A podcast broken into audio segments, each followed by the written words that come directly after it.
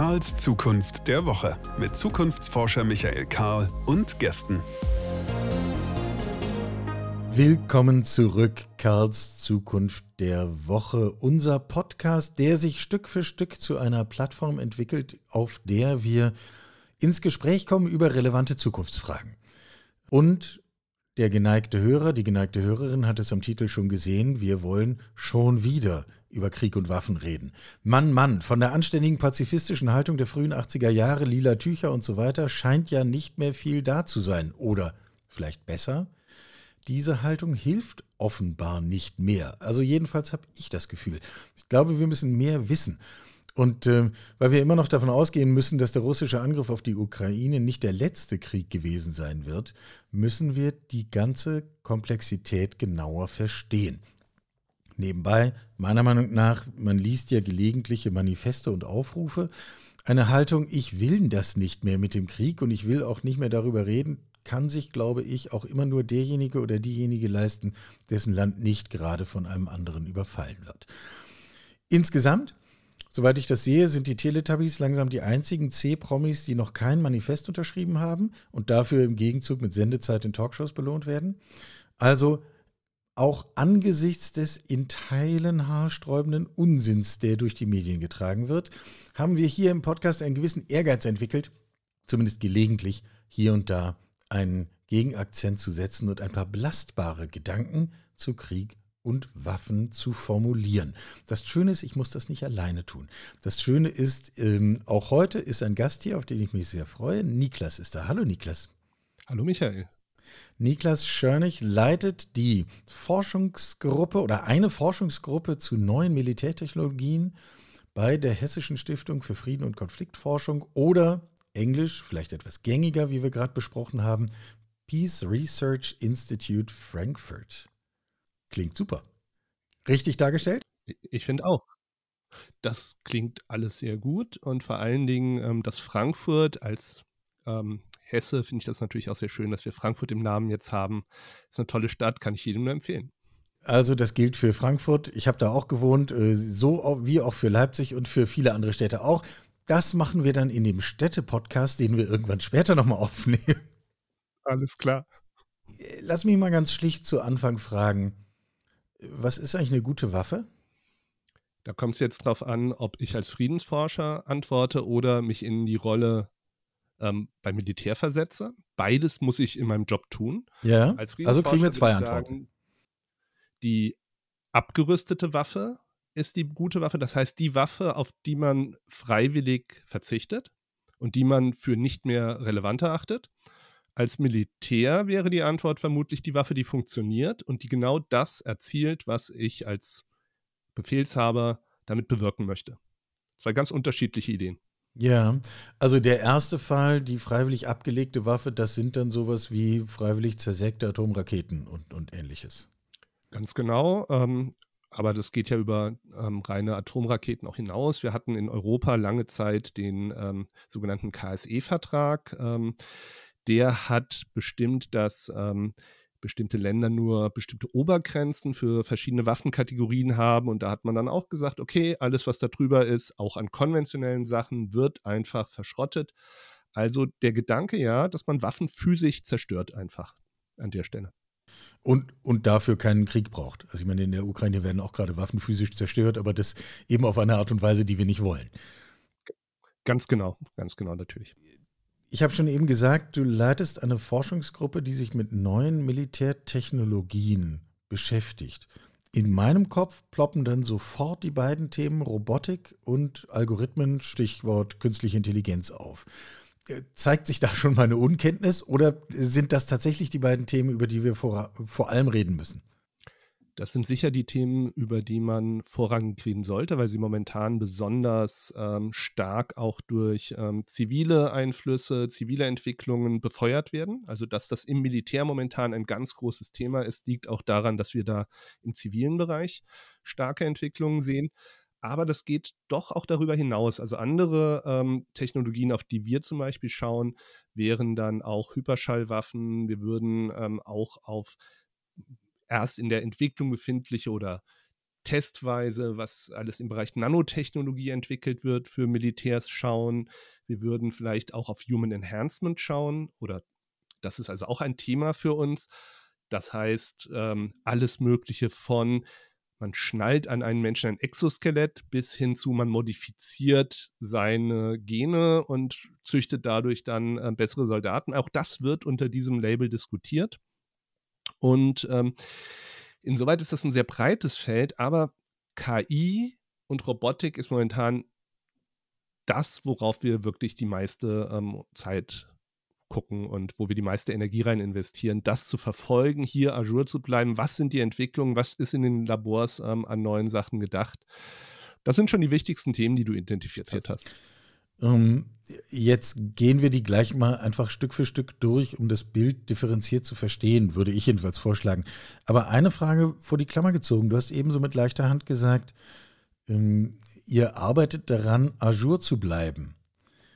Mein Bild war immer, dass die Entwicklung von solchen militärischen Technologien hinter wirklich geschlossenen Türen stattfindet. Kann Mensch das eigentlich wissen? Ich, ich, würde es umgekehrt sagen. Wir versuchen Azure zu bleiben mit dem, was an öffentlich zugänglichen Materialien möglich ist. Und ähm, da gibt es sozusagen Fachzeitschriften, ähm, Jane's Defense zum Beispiel, wo dann tatsächlich die Sachen, die neu sind, auch vorgestellt werden. Ähm, aber das sind natürlich nicht, höchstwahrscheinlich nicht die Sachen, die in den Labors gerade die ganz spannenden sind. Ähm, ab und an hat man mal die Chance, auf einer Konferenz vielleicht mit einem Entwickler zu reden und dann je nachdem fällt vielleicht mal so ein ein oder anderer Hinweis. Das ähm, bleibt dann im Hinterkopf, das ist ja aber dann trotzdem keine belastbare Quelle. Aber im Kern arbeiten wir mit öffentlich zugänglichem Material. Aber da kann man schon sagen, das ist auch eine Menge. Und gerade also in den USA und ähm, westlichen Staaten herrscht doch eine gute Transparenz, dass man ungefähr eine Vorstellung haben kann, was da entwickelt wird. Um, ähm, und wir müssen noch einen zweiten Gedanken vor die Klammer ziehen.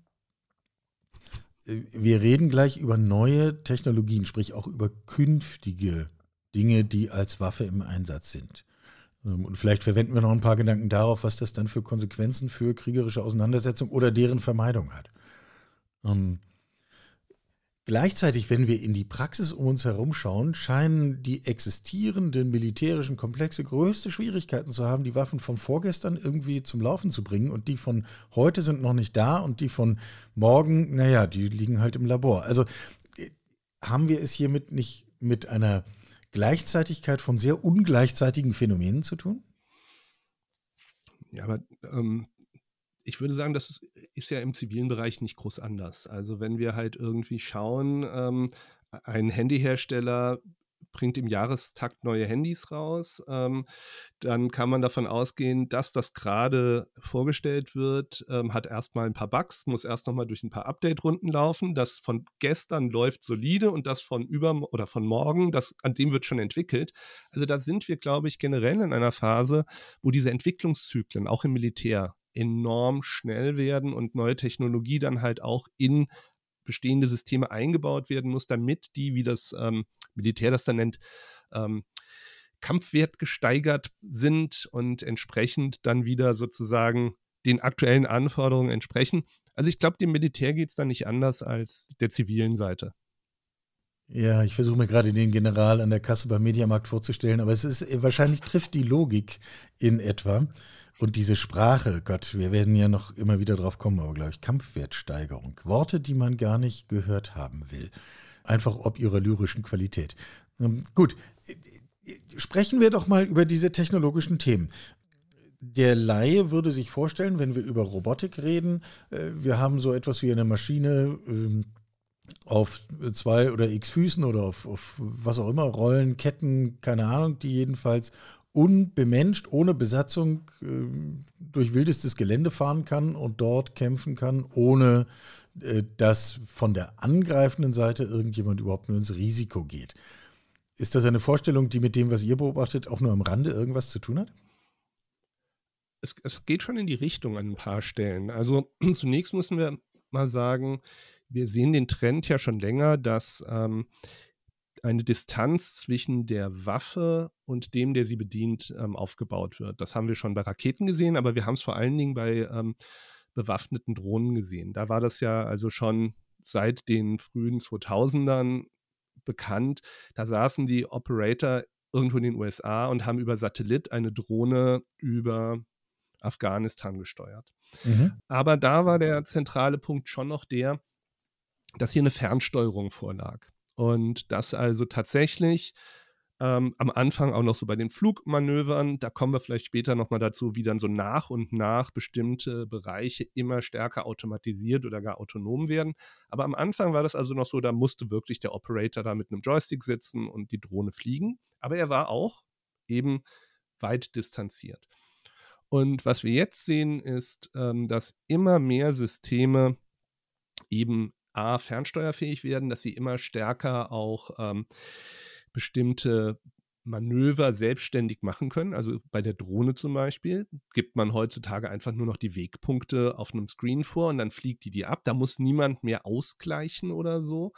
Ähm, und insoweit dieser Trend, die Systeme immer leistungsfähiger zu machen und gleichzeitig so zu gestalten, dass kein Mensch da drin sein muss, das ist sozusagen ein Trend, den wir durchaus sehen. Den sehen wir am An oder haben wir am Anfang vor allen Dingen eben im Luftbereich gesehen, weil in der Luft es relativ einfach ist, auch Sachen ähm, über Fernsteuerung und Distanz zu steuern. Da gibt es wenig Hindernisse, das ist nicht so aufwendig. Und da konnte man dann auch leicht bestimmte Automatismen, autonome Systeme einbauen. Weil das System muss sich nur stabil in der Luft halten, aber es muss nicht wenig ausweichen, es muss keine so Awareness haben, was um es herum passiert. Ähm, wir sehen jetzt aber, dass auch ähm, zum Beispiel im Bereich ähm, Schiffe, Unterwasserfahrzeuge, sogar Panzer eben dieser Trend immer mehr zu ferngesteuerten oder eben dann auch selbstständig agierenden Systemen gehen kann. Und das ist sicherlich ein wichtiger Punkt ähm, der Entwicklung, die wir sehen. Aber das sind so diese Waffensysteme, die offensichtlich sind, die man sieht, die also mhm. auch physisch da sind. Ähm, davon zu unterscheiden ist der Einsatz von KI in militärischen Prozessen, den man nicht so klar sieht, wo man nicht sagen kann, das ist dieses eine System, das bestimmte Eigenschaften hat, sondern wo dann sich aus dem Zusammenspiel von Kräften etwas Neues ergibt. Aber diese beiden ähm, Dinge sehen wir durchaus. Sag noch mal einen Satz mehr zu dem, zu dem Einsatz von KI, weil das wäre der zweite Schwerpunkt, über den wir reden müssten. Ähm, du siehst das also weniger quasi am virtuellen Steuerknüppel einer autonom fliegenden Drohne, sondern wo genau? Es kommt immer ganz drauf an, ähm, wie die KI in das System gebracht wird. Also wir sehen ähm, momentan, dass bestimmte neue Drohnenentwicklungen immer mehr Funktionen übernehmen können, KI gesteuert, die bisher ein ähm, Operator machen musste. Ich meine, du hast das in deinem Podcast schon zigmal diskutiert. Die Frage ist immer, was ist dann am Ende KI? Ähm, die Militärs würden da zum Beispiel dann auch immer Expert Systems drunter fassen, die also rein deterministisch sind. Ähm, da kann man dann aber auch in der Zukunft immer stärker über Machine Learning nachdenken. Aber momentan ist es im Wesentlichen noch alles eine relativ simple KI, First Wave KI, die dann also wirklich sehr komplexe Regelsysteme hat, die aber dafür sorgen, dass eben so ein System zum Beispiel in der Luft bleibt. Ähm, das geht hin bis zu Sachen, ähm, wenn ich eine Drohne habe, von der eine Rakete aus abgeschossen wird, dann wird ja, die, kommt die Drohne kurzzeitig in eine Imbalance, weil auf der einen Seite Gewicht weg ist. Ja. Das auszugleichen war am Anfang wohl ein großes technisches Problem, weil die KI nicht schnell genug war, hier das System wieder zu stabilisieren. Ein Pilot würde da einfach so im Jet mit dem Steuerknüppel kurz dagegen drücken und dann wäre es okay. Aber solche Sachen werden dann über KI gesteuert. Und das sieht man so mit dem System von außen erstmal nicht an. Also ich kann nicht wissen, hat diese Drohne schon diesen, diese Fähigkeit oder nicht. Es gibt auch ähm, bestimmte KI-Sets, die kann man in bestehende Flugzeuge, die eigentlich bemannt sind, einbauen. Und dann können die bestimmte Flugmanöver, zum Beispiel als Zieldrohne oder so, das äh, für Übungen, autonom fliegen, können dann auch autonom starten und landen. Und ähm, wenn man da von außen drauf guckt, würde man jetzt, wenn man nicht genau in das Cockpit reinguckt, das, wo man sieht, kein Mensch drin, würde man es erstmal sagen, das ist dasselbe System. Also diese Frage, wo steckt KI drin und wie viel, sieht man den Systemen meistens von außen erstmal nicht an. und das macht es für uns an vielen Stellen auch schwierig, ähm, wenn wir dann über Rüstungskontrolle reden. Aber vielleicht bleiben wir, kommen wir den Aspekt ein bisschen später nochmal. Ja. Bevor wir jetzt sozusagen uns da verlieren. Äh, genau, ja, äh, zur Rüstungskontrolle, äh, das fände ich spannend, dazu nochmal zu kommen. Aber ich frage mich in der ersten Näherung, was macht das mit einem Krieg oder bewaffneten Auseinandersetzung welcher Art auch immer? Ich habe schon immer das Gefühl gehabt, wenn irgendwo ein Operator sitzt, der nur mit dem Joystick spielt und die Drohne nur virtuell auf seinem Bildschirm sieht, die ein paar tausend Kilometer entfernt ist, da entfällt ja quasi jede Hemmschwelle zu töten, zu verletzen, zu zerstören, äh, was auch immer. Drehen wir diese, wie ich finde, einigermaßen problematische Entwicklung dann nicht nochmal 17 Schleifen weiter? Zunächst würde ich dir an der Stelle widersprechen wollen, weil ähm, Studien zeigen, dass es doch nicht ganz so einfach ist mit diesem, auch der ferngesteuerte Pilot, ähm, dass der sozusagen hier völlig enthemmt loslegt. Denn ähm, im Gegensatz zu einem Jetpiloten zeigen die Studien, dass der ähm, Operator an seinem Screen ja die ganze Zeit ein Bild hat. Auch das Bild, nachdem ein Einschlag passiert ist. Das heißt, ein Operator sieht in HD, was die Waffe, die er über Fernsteuerung ausgelöst hat, angerichtet hat.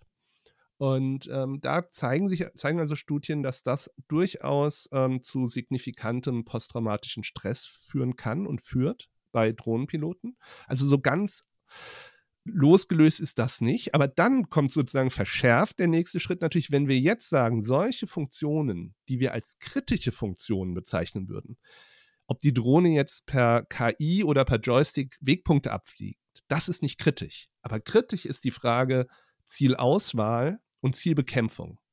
Das zusammenzuführen. Wenn wir sagen, da nehmen wir den Operator komplett raus, dann könnten wir an so einen Punkt kommen, den du beschrieben hast, dass dann sozusagen im schlimmsten Fall hinten Leute in irgendwelchen Hinterzimmern der Einsatz entschieden wird, aber man für vorne keine Verantwortung übernehmen möchte. Das wäre so eine Vision, die man haben könnte an der Stelle. Für wie realistisch hältst du das und wie weit ist das entfernt? Zeitlich. Das ist jetzt eine ganz spannende Frage, weil, auch, weil wir hier aufs Völkerrecht schauen müssen.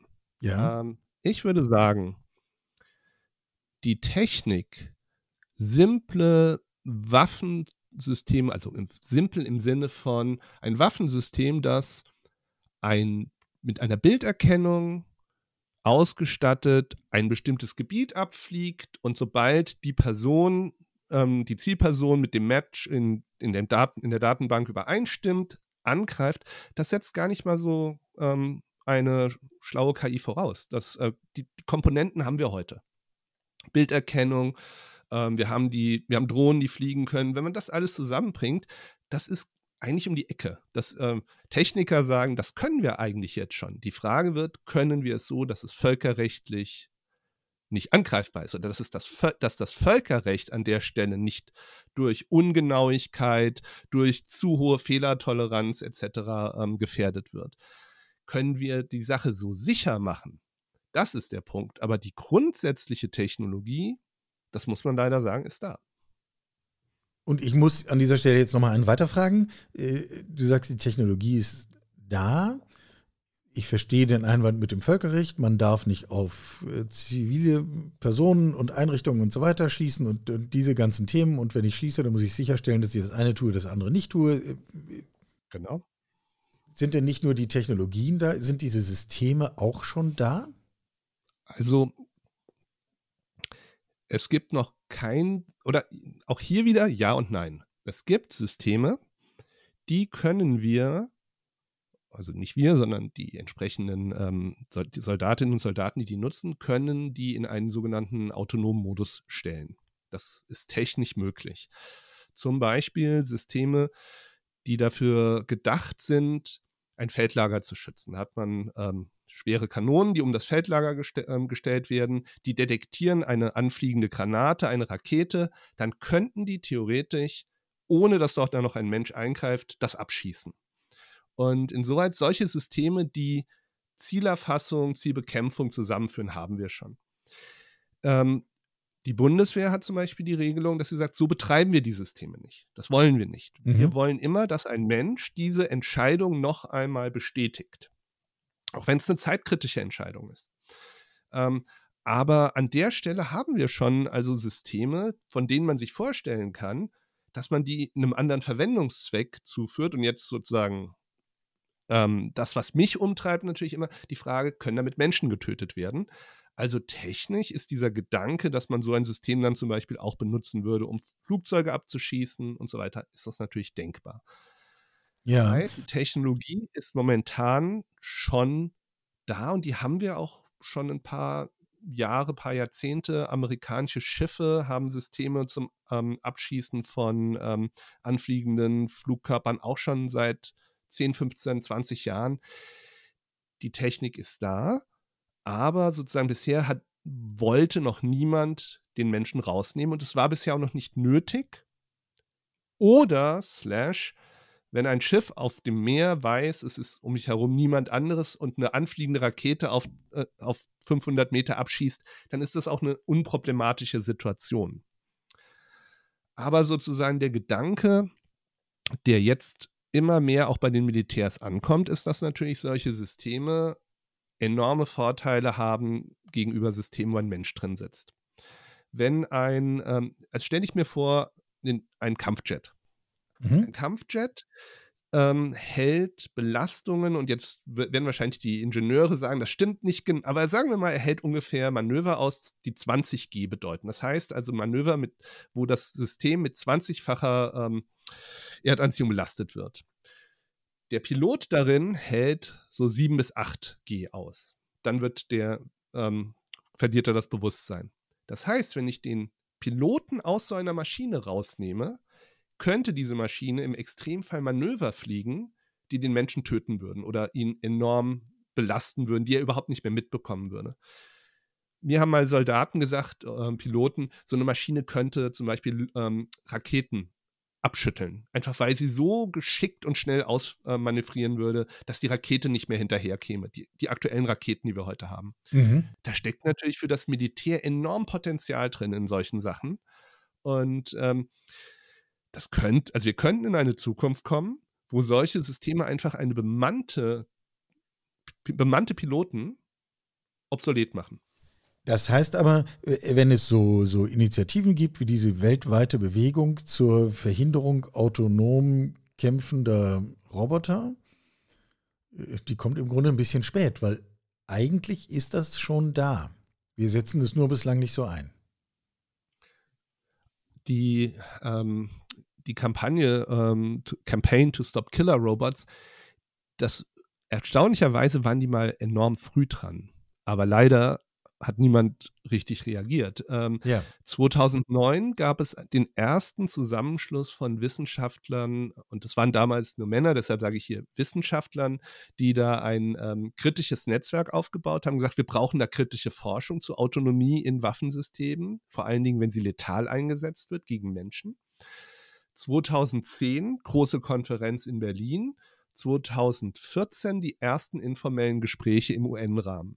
Das mhm. war der Hammer. Also aus, aus Sicht eines Friedensforschers ging das rasend schnell. Wir haben damals wirklich alle gejubelt, wie schnell das Thema aufgegriffen wurde und international diskutiert wurde. 2017 dann die ersten formellen Expertengespräche im UN-Rahmen. Und seitdem geht es nur noch zögerlich wäre zu, äh, wäre sogar noch freundlich. Ähm, es geht nur noch im Schneckentempo voran. Und ähm, jetzt sozusagen die letzten Jahre wirklich dreht sich die Debatte im Kreis, während die Technologie immer weiterentwickelt wird. Ist denn das aber eine tragfähige Vision, zu sagen, wir haben dann, also, ob wir es richtig finden oder nicht, andere Frage. Ich frage jetzt nur nach der, nach der Möglichkeit und einer gewissen Grundwahrscheinlichkeit.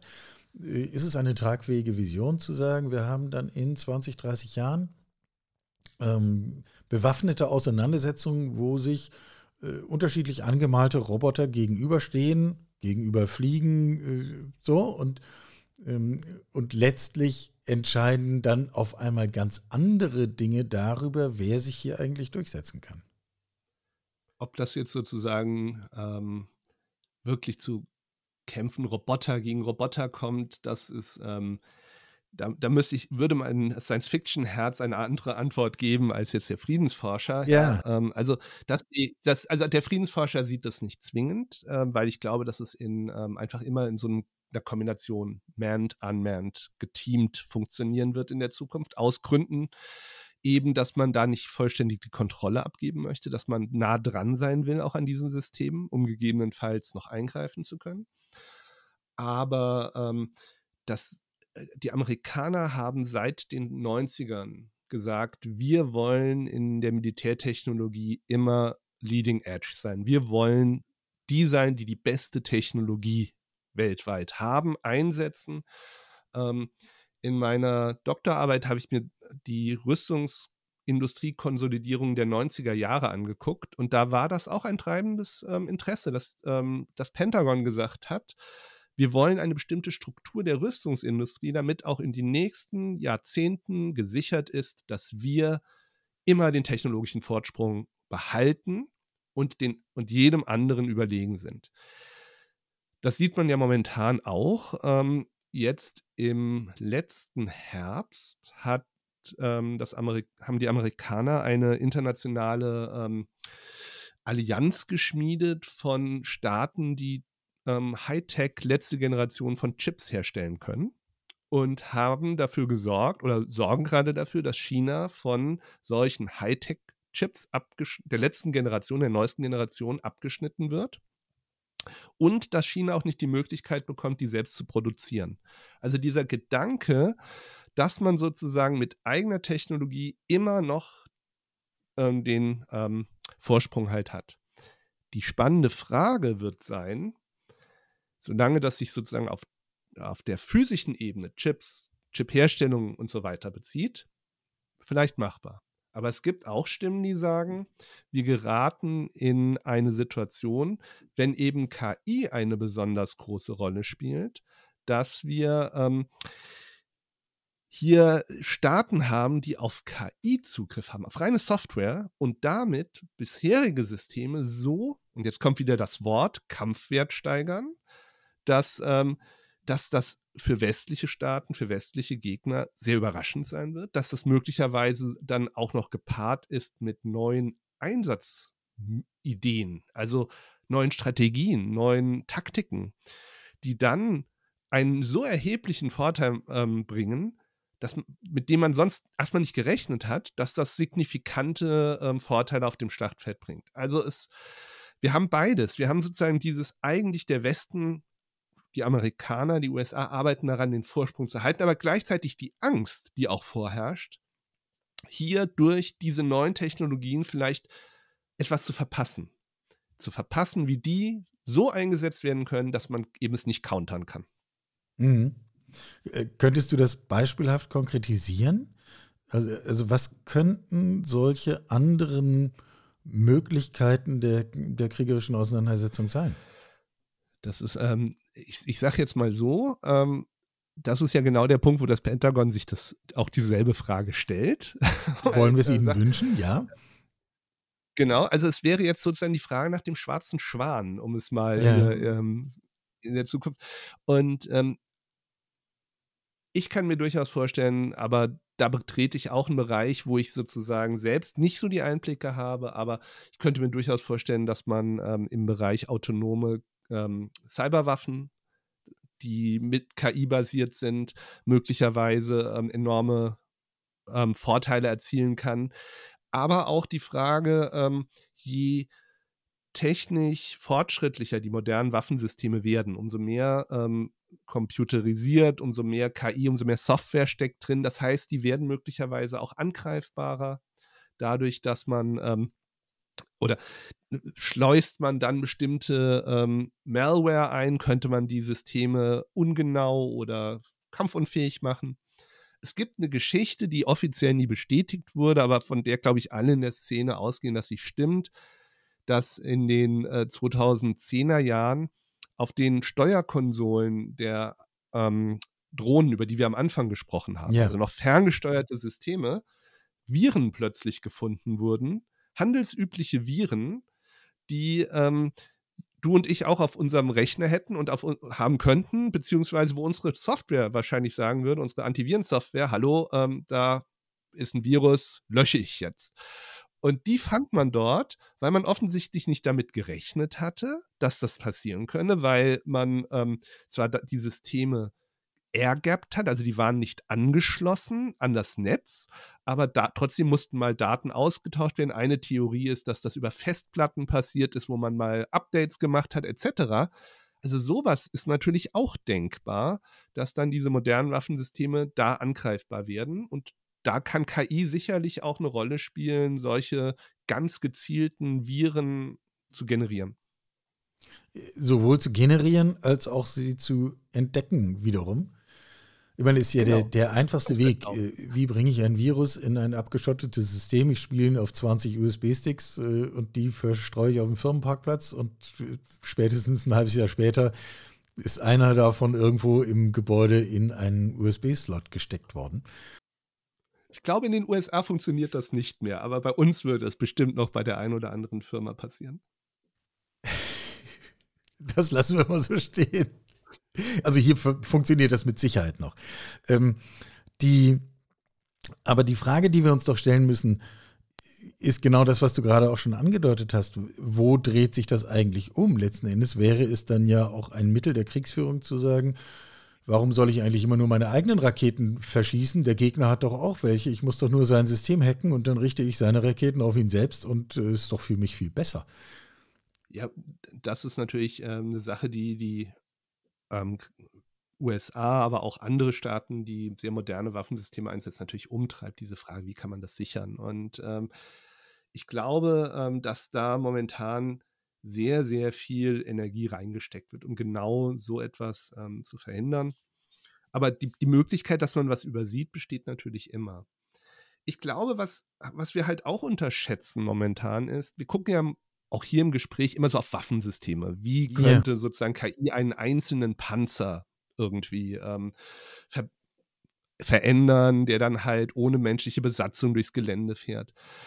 Ähm, was ich eine sehr, sehr spannende Sache fand, ähm, war, dass ich vor einer paar Monaten einen Podcast gehört habe, wo es um amerikanische Special Operations Gruppen geht, also ähm, Special Operations Forces. Und da wurde gesagt, naja, früher war das irgendwie 80% Operations und 20% Auswertung. Und dieser Wert habe sich heute umgedreht. Und das führe zu einer ganz neuen Art, wie zum Beispiel ähm, Spezialeinheiten operieren, weil die oder operieren können, weil sie KI-basiert, KI unterstützt, Computer mit Computerhilfe. Nehmen wir mal dieses Szenario, sie ähm, verhaften oder über, werden einer ähm, Person von Al-Qaida habhaft mhm. im, im Irak, finden Materialien, Festplatten und ähm, alles, was sonst, was ewig lang ausgewertet werden muss. Jetzt können sie mit Unterstützung von KI das super schnell auswerten, die Handys auslesen, das mit Datenbanken abmatchen. Und dann kam dieser ähm, das war ein Podcast mit einem US-Militär, der sagte, ja, und dann können wir noch in derselben Nacht Nachfolgeoperationen machen. Das heißt, wir beschleunigen hier mhm. den Operati das Operative, weil wir KI-Auswertung haben. Und das ist, glaube ich, ein sehr, sehr griffiges Beispiel, wo man sieht, dass es eben nicht nur darum geht, Waffe ähm, findet Ziel, entscheidet über Zieleinsatz, sondern dass genauso diese Auswertung von Daten, die KI-basiert ist, das Militär enorm verändern wird, nämlich es wird es beschleunigen. Und es wird die Kriegsführung beschleunigen. Weil jetzt plötzlich enorme Mengen an Daten viel schneller ausgewertet werden können und daraus Schlüsse über die nächste Operation gezogen werden. Ja, haben wir es eigentlich zwingend in einem solchen Zukunftsbild mit staatlichen Akteuren zu tun? Weil sozusagen ein Akteur, der sich im Wesentlichen mit Daten beschäftigt und mit Datenauswertung, daraus seine Schlüsse zieht und dann vielleicht auch sozusagen im Sinne von Cyberattacken etwas auslöst. Also der muss jetzt technisch gesehen nicht unbedingt Uniform tragen. Das ist richtig. Aber ich, also es kommt immer hier wieder, ähm, da sind, sind wir wieder bei dieser Frage, auch vorhin Drohne und ähm, Völkerrecht. Mhm. Beziehungsweise auch die Frage, ähm, wie skaliert sich das? Ähm, die Technik, wie gesagt, eine Drohne mit einer Bilderkennung ähm, zusammenzubringen, haben wir. Das heißt, und ich sage das jetzt in der Zwischenzeit, ähm, kann ich es oft drüber reden. Ich habe mich früher ein bisschen immer geziert in Interviews, diese Szenarien durchzugehen, aber die werden ja auch sozusagen, sind ja nicht mehr irgendwie clandestin.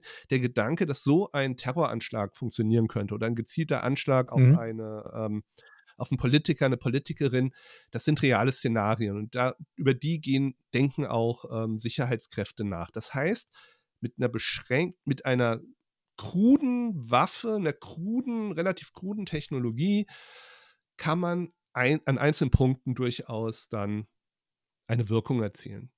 Für das Militär geht es aber natürlich dann in einem Krieg, in einem bewaffneten Konflikt darum, dass, die, dass das alles miteinander agiert, dass das nicht nur eine punktuelle Sache ist, sondern eben als System funktioniert und eben über den gesamten Kriegsverlauf eine Bedeutung hat. Und ich glaube, das ist der zentrale Unterschied, weshalb dann, und das kann eine nichtstaatliche Organisation nur schwer, mhm. das sozusagen über den punktuell hinaus in eine größere Gesamtheit ähm, eines, was das Militärsystem der Systeme nennt, einzubinden ja. und dadurch dann überproportional Wirkung zu erzielen. Ich hoffe, das kam halbwegs, war, war halbwegs klar. Ja, absolut. Bevor wir dann gleich nochmal über die Seite von Kontrolle sprechen. Ähm, kurzes Planspiel. Einfach um die verschiedenen Stränge, die wir jetzt auch so besprochen haben, vielleicht nochmal miteinander ins, Ge ins Gewicht zu bringen. Gesetzt, du hättest jetzt die, die Möglichkeit, allein zuzuweisen, diese 100 Milliarden Sonderetat, die die Bundeswehr bekommt, ähm, und du könntest festlegen, also wir müssten in die und in die und in die Richtung gehen, weil das sind die Themen der Zukunft. Welches was würdest du damit machen mit diesen 100 Milliarden? Das ist natürlich die falsche Frage an einen Friedensforscher. nein, es ist genau die richtige Frage. Entschuldigung, auch wenn sie vielleicht nein, nein, unangenehm ist. Schon, ist schon gut. Ich möchte nur sozusagen, ähm, ich möchte an der Stelle immer zu bedenken geben, dass es natürlich nur ein Versetzen in die andere Seite ist, was ich jetzt hier antworte. Ja, natürlich. Ich, ja. Ähm, ähm, aber also mein Gefühl ist, dass wir sehr den Bereich Drohnenabwehr vernachlässigt haben. Dass also eben die Be Bedrohung mit kleinen Drohnen, die auch recht krude, nur mit ein bisschen Sprengstoff angeflanscht, ähm, für sowohl Anschläge, aber auch gegen militärische Ziele eingesetzt werden können. Das hat die Bundeswehr, glaube ich, einfach in den letzten Jahren nicht auf dem Schirm gehabt. Und ähm, die Geparden, die ja jetzt in der, in, in der Ukraine auch sehr erfolgreich gegen iranische Drohnen eingesetzt werden. Die haben wir ja gar nicht mehr. Also da glaube ich, das wäre schon eine wichtige Sache. Ähm, ich glaube, ich würde tatsächlich auch sagen, ja, Forschung und Entwicklung im KI-Bereich. Ähm, aber ich würde immer voranstellen, Deutschland hat ist, wenn es darum geht, darüber sich mal Gedanken zu machen, ein bisschen spät und ein bisschen hinten dran. Also wir sehen, andere Staaten haben zum Beispiel schon eine äh, militärische KI-Strategie entwickelt. Und in Deutschland haben wir die noch nicht. Und wir haben zwar eine generelle KI-Strategie, aber das Thema militärisch kommt da praktisch drin nicht vor. Und bevor ich jetzt entscheide, wo ich das Geld ausgebe im KI-Bereich, würde ich doch gerne da so auch ein paar Flöcke einrammen wollen über so eine Strategie, um eben auch bestimmte ähm, Probleme, die sich halt ergeben könnten, nicht mit Geld zu bewerfen, sondern auch mit Antworten. Ja. Okay, gut danke für diesen Rollentausch. Jetzt drehen wir es wieder um. Ähm, und jetzt frage ich explizit den Friedensforscher. In dem, was wir jetzt alles aufgezeichnet haben, und wir sprechen über eine deutliche Vielgestaltigkeit und du hast vor allem auf das stark erhöhte Tempo verwiesen. Und wir merken ja jetzt schon aktuell, wir zeichnen diesen Podcast Mitte Februar, äh, äh kurz vor dem ersten Jahrestag des erneuten Angriffs Russlands auf die Ukraine auf. Wir merken, dass uns ja auch aktuell schon kaum was einfällt, so gerne wir das, äh, das Töten sofort stoppen wollen würden, aber wir wissen nicht, wie wir dem Aggressor in den Arm fallen sollen. Hat so etwas wie Kontrolle Frieden in diesem Szenario mehr Kraft oder weniger Kraft? Ich näher mich dem Ganzen über einen Bogen an, hoffe ich jedenfalls. Also sag du mir, wenn ich dann sozusagen den Bogen zu weit spanne und den Punkt aus den Augen verliere. Äh, dann ähm, frage ich nochmal nach, kein Problem.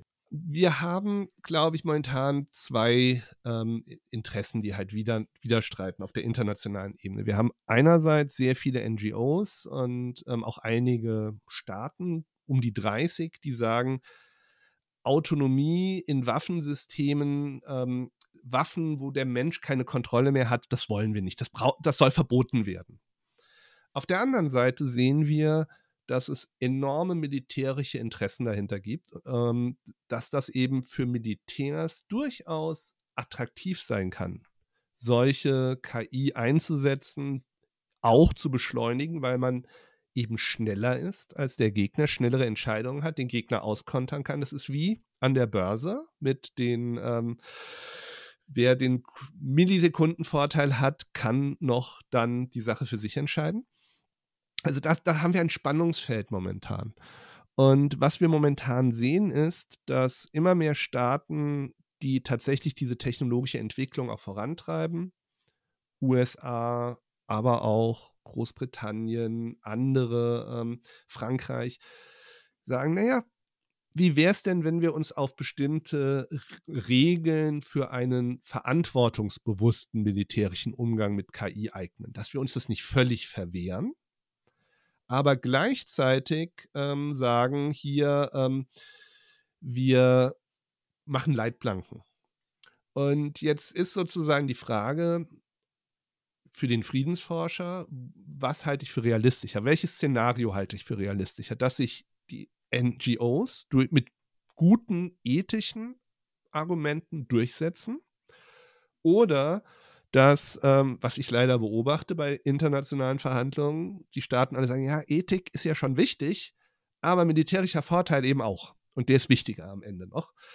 Und insoweit würde ich momentan sagen, ähm, es ist am realistischsten, dass wir sagen, es wird sowas, irgendwas in der Mitte geben. Es wird KI immer weiter ins Militär kommen. Es wird Waffensysteme geben, die immer schneller werden, die immer weniger den Menschen drin haben.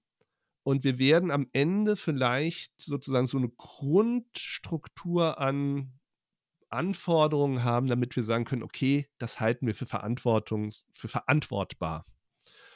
Und als Friedensforscher fände ich es zumindest besser, wenn wir starke Staaten haben, die diese Technologien mitentwickeln und sagen, wir wollen uns darauf einlassen und damit auch ein Beispiel setzen, als sich in der Grundsatzfrage keine Regelung oder komplette Regelung zu zerreiben und dann die Staaten sehen, dass sie es doch trotzdem machen.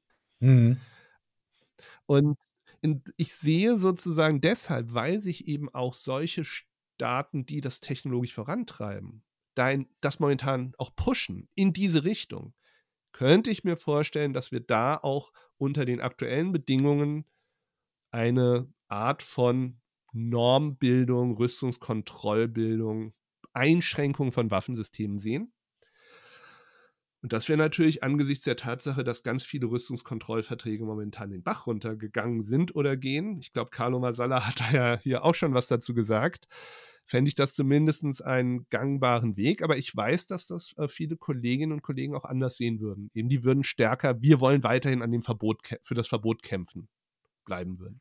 Ja, aber äh, selbst wenn du jetzt gesagt hättest, ähm, und übrigens Bogen erfolgreich geschlagen, ähm, wenn du jetzt gesagt hättest, wir wollen unbedingt weiter für Verbote kämpfen, dann hätte ich genau das dagegen gehalten und gesagt, also ich kann derzeit nicht erkennen, dass Rüstungskontrolle ähm, groß im Aufwind ist. Zumindest das, was ich überblicke, ob das jetzt irgendwelche äh, Abrüstungsverhandlungen über Atomraketen sind oder was auch immer, das, das, wo man hinschaut, stockt das. Also, welche Zukunft hat in dem Bild Frieden?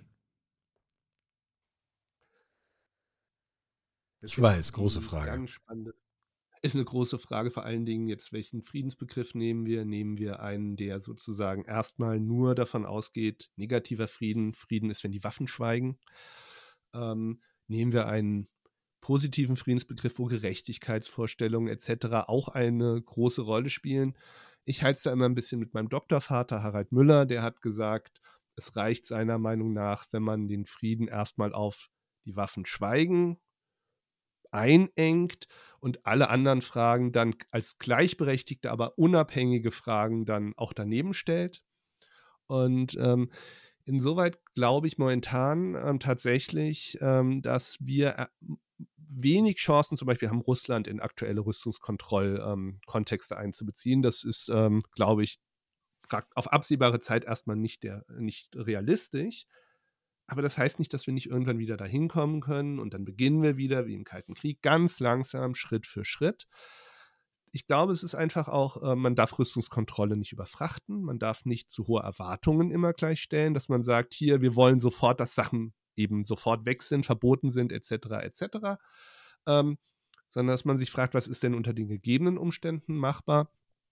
Und ähm, tatsächlich ist es so, dass in dem UN-Kontext Russland zwar immer derjenige aktuell der Staat ist, der ähm, blockiert, wenn es um, um das Verbot geht. Aber wenn man ehrlich ist, stehen da auch andere Staaten und, und am Rand und sagen, na, lassen wir mal die Russen hier weiterhin die, den ganzen Prozess blockieren, weil ein Interesse an einem Verbot haben wir auch nicht. Und, ja, ähm, gut, wenn sich jemand anders sich die Hände schmutzig macht. Ganz genau, da kann man dann schön zugucken, dass Russland sozusagen hier dass die ganzen Ärger abbekommt. Und deshalb glaube ich, dass sozusagen diese Kompromisse, die dann ähm, in einem responsible Use, also einen verantwortungsbewussten Umgang liegen könnten, dass das eine Sache wäre, wo man Staaten dahinter bekäme. Letzte Frage. Welche Rolle und welche Kraft kommt in, vor dem Hintergrund, was wir jetzt alles diskutiert haben, deiner Meinung nach künftig dem Völkerrecht zu? Das wäre immer meine naive Vorstellung gewesen. Man, man verständigt sich auf einen gemeinsamen Rechtsrahmen, unterschreibt das und dann hat man zivilisierte Verhältnisse. Wir sehen, dass das alleine jetzt ja auch nicht hilft. Das weiß ich jetzt auch. Aber trägt die Idee trotzdem? Das, das Völkerrecht ist natürlich enorm zentral. Ähm, es ist aber irgendwie am Ende auch, wie du sagst, irgendwie auch so eine Sache, wo alle irgendwie dann sagen können, ja, hinter dem Völkerrecht vereinigen wir uns, ähm, aber wir interpretieren es dann vielleicht unterschiedlich. Ähm, aber ich habe ja gesagt, es gab so seit 2017 offizielle Expertengespräche zum Thema autonome Waffen, Waffensysteme, die also Menschen als Ziel auswählen und bekämpfen könnten. Ähm, und da war der einzige Erfolg, den man heute sagen kann, ähm, dass man sich 2019 auf elf Prinzipien geeinigt hat. Aber wenn man diese elf Prinzipien anschaut, das ist im Kern, dass man sagt, naja, das Völkerrecht, das wir haben, das humanitäre Völkerrecht im Krieg, das gilt eben auch für autonome Waffen oder für zukünftige Waffensysteme, die sind davon nicht ausgenommen. Ähm, wir, man muss auch beim Design darauf achten, dass diese Waffensysteme in der Lage sind, das Völkerrecht umzusetzen oder beziehungsweise nicht dagegen zu verstoßen. Ähm, das sind so Sachen, wo ich sagen würde, naja, das, ähm, dahinter können sich alle irgendwie einigen, aber was es nachher konkret bedeutet, das muss dann nochmal ausbuchstabiert werden. Ähm, insoweit ähm, ist es mit dem Völkerrecht nicht so ganz einfach. Und ähm, einige Kritiker autonomer Waffensysteme haben zum Beispiel immer gesagt, ja, die werden nie in der Lage sein, völkerrechtlich kompatibel zu sein. Die werden nie in der Lage sein, zwischen Kombatanten und Nicht-Kombatanten zu unterscheiden. Was ein ganz wichtiges Gebot ist für einen Soldat. Er darf den Kombatant angreifen, den Zivilisten, den Nicht-Kombatanten eben nicht. Ähm, sie werden nicht in der Lage sein, so Sachen wie Proportionalität irgendwie hinzubekommen. Aber jetzt sagen natürlich auch Techniker, naja, vielleicht werden sie es nicht perfekt hinkriegen. Aber ich denke, also die Techniker sagen dann, so gut wie die Menschen das hinbekommen, die ja auch fehlbar sind, mhm. das könnten wir uns schon vorstellen. Also insoweit ist also auch das Völkerrecht gar nicht mal eine, eine harte Barriere, gegen die solche neuen Waffensysteme laufen würden, sondern es ist durchaus vorstellbar, dass die äh, mit dem Völkerrecht kompatibel gebaut würden oder so kompatibel zumindest, dass ein externer Beobachter sagen würde, ähnlich gut vielleicht besser als ein Mensch. Was habt ihr dagegen? Mhm. Was kann man dann noch dagegen vorbringen? Ähm, also insoweit glaube ich, dass das Völkerrecht ähm, uns hier nicht sozusagen vor den Entwicklungen irgendwie schützt. Und ich glaube, die Staaten müssen, das Wichtigste ist, dass Staaten selbst die, die Gefahren halt erkennen. Die Gefahren, die in der Beschleunigung liegen, die, die Gefahren, die darin, dass auch solche Technologie verbre sich verbreiten kann, eben leichter als Atomwaffen, weil eben Software leichter Klar. zu sich leichter verbreiten kann als wirklich physische Hardware. Ähm, und kann ich auch leichter glaub, vervielfältigen. Ganz genau, ja. Und ähm, leichter zu verstecken und nicht, man, man, ganz viele Sachen. Ja. Und ähm, ich glaube, dass an dieser Stelle einfach ähm, dieser Gedanke auch aufkam zu sagen, okay, wir wollen zumindest diese responsible AI, das wollen wir, die, ver den, die verantwortungsvolle militärische AI ähm, haben, damit das nicht völlig aus dem Ruder läuft. Und wenn da starke Staaten in diese Richtung gehen und das pushen, hat das eine Chance. Das ist zumindest das Gute an der Sache. Ich merke, wir könnten jetzt noch lange weiterreden. Ähm, ich lerne unfassbar viel dazu, aber wir kriegen auf kaum eine Antwort ein simples Ja oder Nein hin. Wahrscheinlich ist das aber die Welt so, wie sie ist, wenn wir uns Krieg und Frieden anschauen. Macht dich das manchmal wahnsinnig?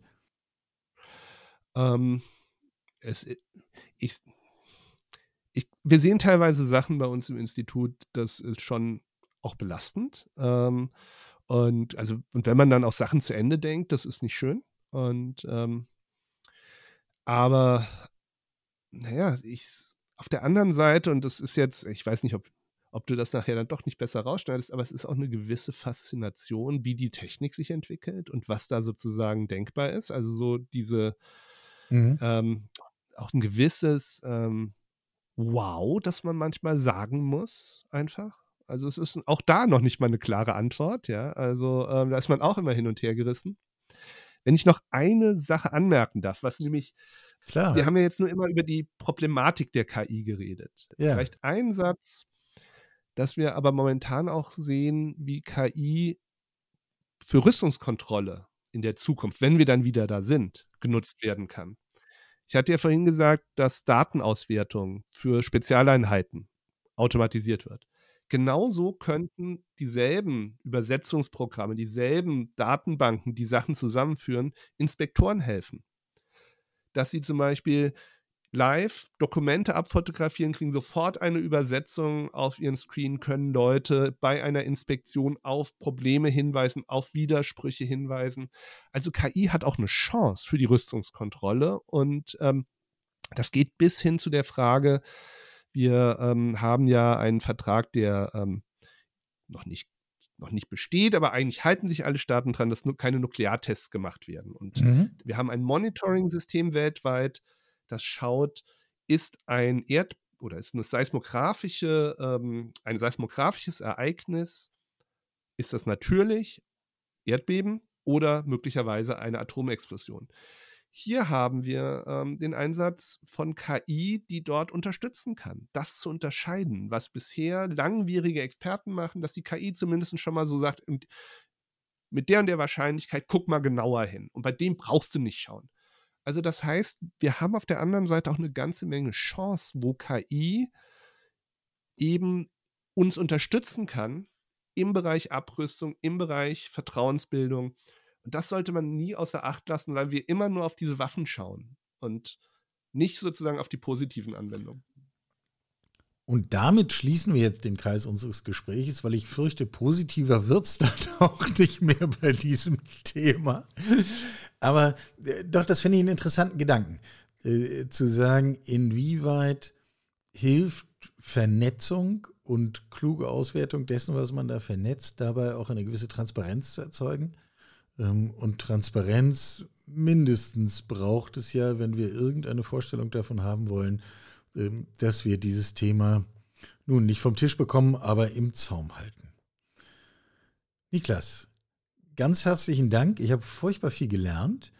Ähm, ich sage nochmal, das schöne Institut heißt die Hessische Stiftung für Frieden und Konfliktforschung oder Peace Research Institute Frankfurt. Letzteres ist das, was wir uns merken. Du bist dort beschäftigt mit Forschung zu neuen Militärtechnologien. Danke für deine Zeit. Michael, ich danke dir für das Gespräch. Sie hörten Karls Zukunft der Woche, ein Podcast aus dem Karl Institute for Human Future.